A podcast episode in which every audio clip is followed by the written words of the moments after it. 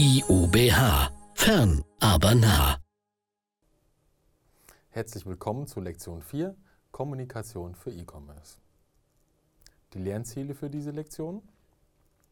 Sie wissen, was SEO und SEM bedeutet, warum Targeting bei Internetwerbung eine bedeutende Rolle spielt, wie Recruiting in sozialen Netzwerken aussieht und wie E-Commerce-Anbieter Social Media für sich nutzbar machen können. Bei den Kommunikationszielen im E-Commerce unterscheiden wir zwei unterschiedliche Zielbereiche. Zum einen die ökonomischen Ziele und zum anderen die psychografischen Ziele. Ökonomische Ziele sind beispielsweise Ziele, die sich anhand des Umsatzes, des Umsatzes pro Kunden, des Ertrages oder auch des Ertrages pro Kunden messen lassen. Psychografische Ziele sind Ziele, die in Verbindung mit dem Image des Unternehmens, dem Bekanntheitsgrad oder auch der Profilierung gegenüber dem Wettbewerb stehen. Im Kundenentwicklungsmodell unterscheiden wir fünf unterschiedliche Kundentypen. Der erste Kundentyp, der sogenannte Online-Surfer, nutzt das Internet primär zur Informationsgewinnung. Der zweite Kundentyp, der sogenannte Online-Consumer, nutzt das Internet, um Produktinformationen zu finden und tauscht sich auch über verschiedene Portale im Dialog mit anderen Nutzern aus. Der dritte Kundentyp, der sogenannte Online-Prosumer, eine Zwischenstufe zwischen Consumer und Producer, kann sich durchaus vorstellen, online einzukaufen und Produktbewertung online abzugeben. Der vierte Kundentyp, der Online-Käufer, kauft erstmalig im Internet ein. Für diesen Kundentypen ist es besonders wichtig, eine angenehme Atmosphäre, ein angenehmes und vertrauenerweckendes Kauferlebnis zu schaffen. Besonders wichtig für Unternehmen ist jedoch der fünfte Kundentyp, der Online Key Customer. Das ist der Kundentyp, der regelmäßig einkauft und auch der Kundentyp, der durch das Unternehmen langfristig gebunden werden muss. Bei der Online-Werbung können wir zwei unterschiedliche Prinzipien kategorisieren. Zum einen das sogenannte Push-Prinzip und zum anderen das sogenannte Pull-Prinzip. Beim Push-Prinzip geht der Anstoß für die Online-Werbung immer vom Anbieter aus. Das heißt, der Anbieter nutzt Massenmedien wie TV oder Printmedien, um Werbung Richtung Kunde zu steuern. Beim Pull-Prinzip ist es genau umgedreht. Beim Pull-Prinzip geht der Anstoß immer vom Kunden aus. Das heißt, der Kunde hat ein Informationsbedürfnis und startet in der Regel eine gezielte Suchanfrage in einer Suchmaschine. Hierbei unterscheidet man innerhalb des Pull-Prinzips nach SEO, Suchmaschinenoptimierung, und SEM, Suchmaschinenmarketing. Bei der Suchmaschinenoptimierung werden Schlüsselwörter genutzt, um Webseiten bei der Ergebnisdarstellung relativ weit in die oberen Ränge zu befördern. Beim Suchmaschinenmarketing kauft ein Unternehmen prominente Werbeplätze, Banner möglicherweise um ihr Produkt entsprechend prominent zu platzieren. Zielsetzung bei der Social-Media-Nutzung ist immer die Optimierung der Kommunikation mit dem Kunden.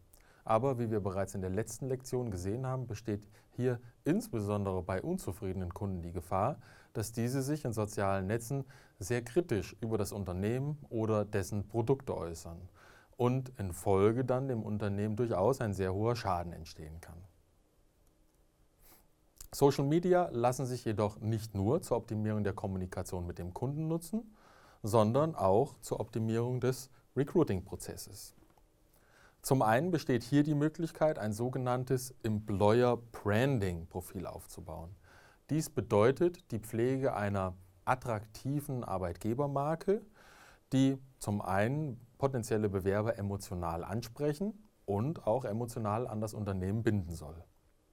In sozialen Netzwerken wie zum Beispiel Xing oder LinkedIn besteht dann noch die Möglichkeit, durch aktives oder passives Recruiting hier äh, Synergieeffekte zu schaffen. Aktives Recruiting bedeutet, dass man gezielt in sozialen Netzwerken nach geeigneten Bewerbern sucht und diese dann auch direkt in den sozialen Netzwerken selbst anspricht. Passives Recruiting gegenüber bedeutet, in sozialen Netzwerken öffentliche Jobangebote einzustellen. Ja, die Verknüpfung zwischen E-Commerce auf der einen Seite und sozialen Netzwerken auf der anderen Seite bezeichnet man auch als Social Shopping oder Social Commerce. Diese Verbindung ist insofern interessant und nutzbringend, als dass Kunden direkt nach dem Online-Kauf in sozialen Netzwerken Produktbewertungen, Produktempfehlungen oder Produktinformationen veröffentlichen können. Diese Informationen teilen Kunden dann mit ihrem persönlichen sozialen Netzwerk, mit Freunden, Bekannten und Verwandten, die dann diese Informationen möglicherweise wieder nutzbringend weiterverarbeiten können. Das sogenannte Customer Relationship Management, auch CRM genannt, hat als ultimatives Ziel eine langfristige Kundenoptimierung und eine, eine langfristige Bindung der Kunden an das Unternehmen. Hierbei besteht sowohl die Möglichkeit, bereits verlorene Kunden wieder zurückzugewinnen, als auch neue Kunden relativ preisorientiert wieder zurückzugewinnen. Darüber hinaus besteht die Möglichkeit, über Customer Relationship ebenfalls die Kundenzufriedenheit zu optimieren durch regelmäßige Kundenansprachen.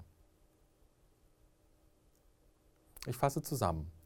Das Internet führt auf der einen Seite die Kaufabsicht und auf der anderen Seite die Werbebotschaft sehr viel stärker zusammen, als das bisher der Fall war. Beim Push-Prinzip besteht immer die Auslösung des Werbeanstoßes durch den Anbieter selbst, zum Beispiel über TV- oder Printmedien. Beim Pull-Prinzip hingegen fragt der Kunde von sich aus nach. Das heißt, der Kunde startet gezielt eine Suchanfrage. Effektiver hier ist natürlich das Pull-Prinzip da die Kundeninformationen und auch die Kundenbindung sehr viel gezielter erfolgen kann. CRM-Systeme ermöglichen eine profitable Neukundengewinnung und erhöhen durch verschiedene Maßnahmen die Kundenbindung. Vielen Dank für Ihre Aufmerksamkeit und auf Wiedersehen in Lektion 5.